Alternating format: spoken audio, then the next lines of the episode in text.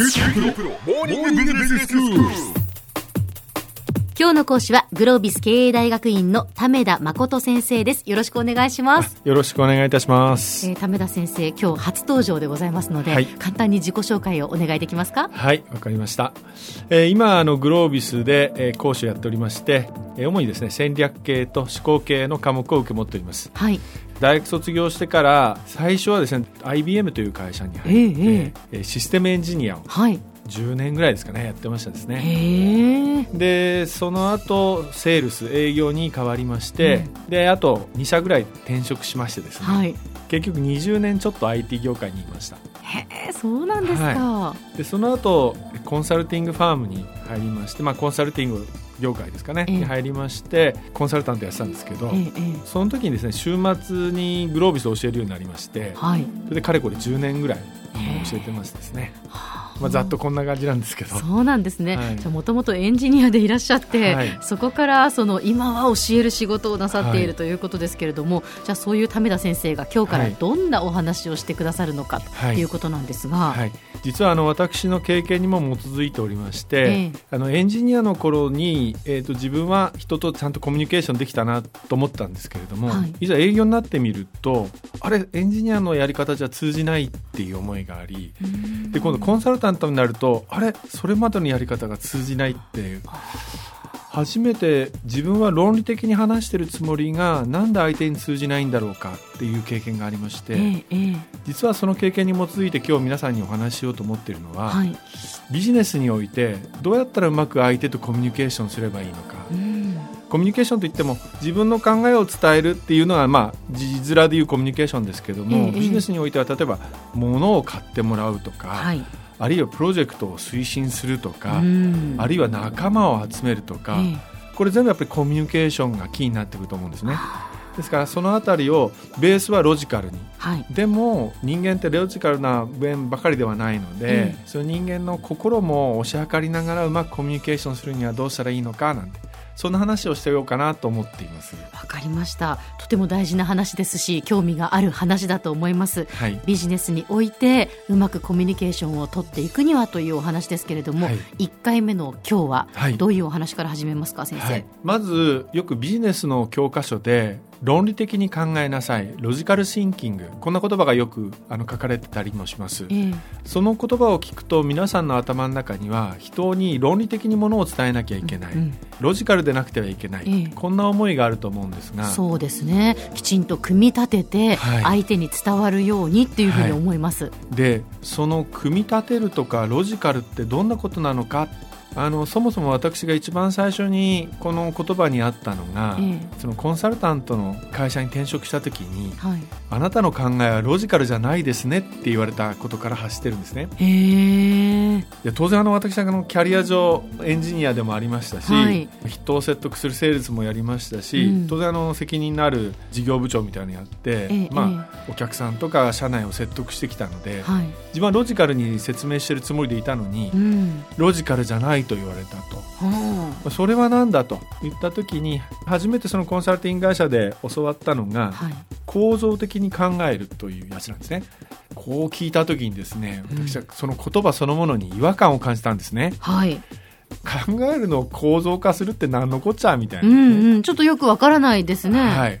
えー、とクリティカルシンキングでは、えーそのことを枠組みで考えるみたいな話を言うんですがはい要はですね人のコミュニケーションを非常にシンプルに分解するとまあ特にビジネス上のコミュニケーションですね。はい。何か言いたいことがあるんです。これを主張と言います。はい。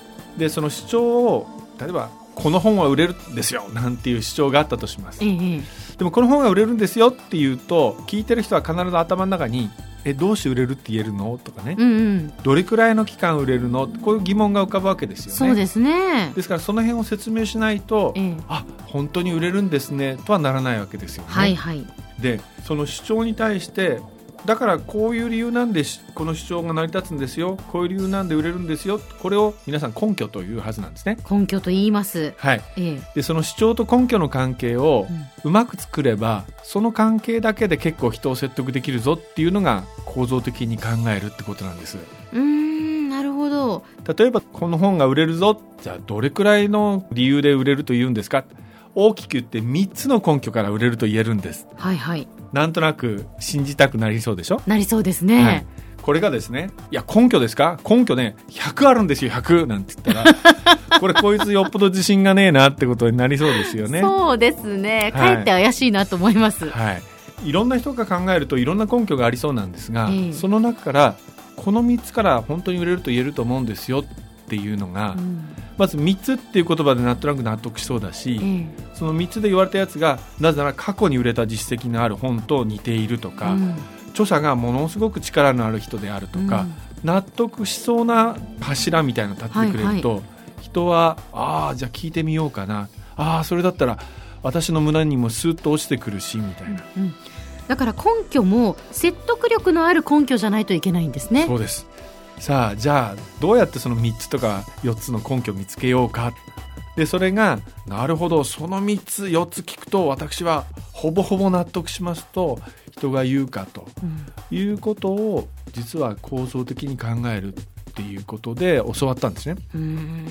でその時にああそれまで自分がロジカルに考えてたというのは自分が分かるロジックだったんだな。あ人から見るとはい。分からないって言われてたんだなってことに気づいたんですね。あ自分が分かるロジックとはい。人に分かってもらうロジックとは別なんですね、はい、ここがビジネスで必要な論理的に考えるっていうことのうん。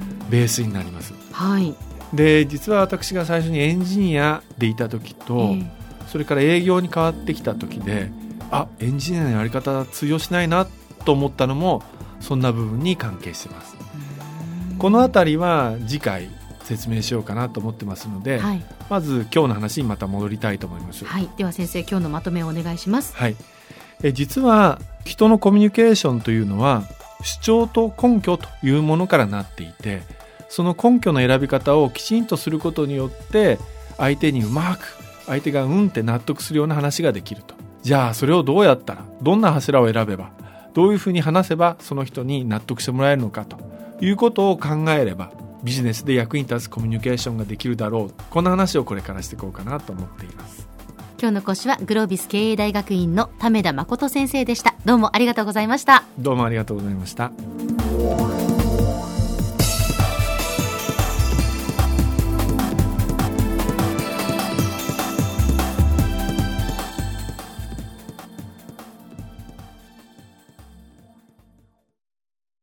QT PRO は通信ネットワーク、セキュリティ、クラウドなど QT ネットがお届けする ICT サービスです。九州中に展開した光ファイバー網を基盤に一番身近なビジネスパートナーとして九州の企業自治体の皆様をサポートします。詳しくは QT プロで検索を。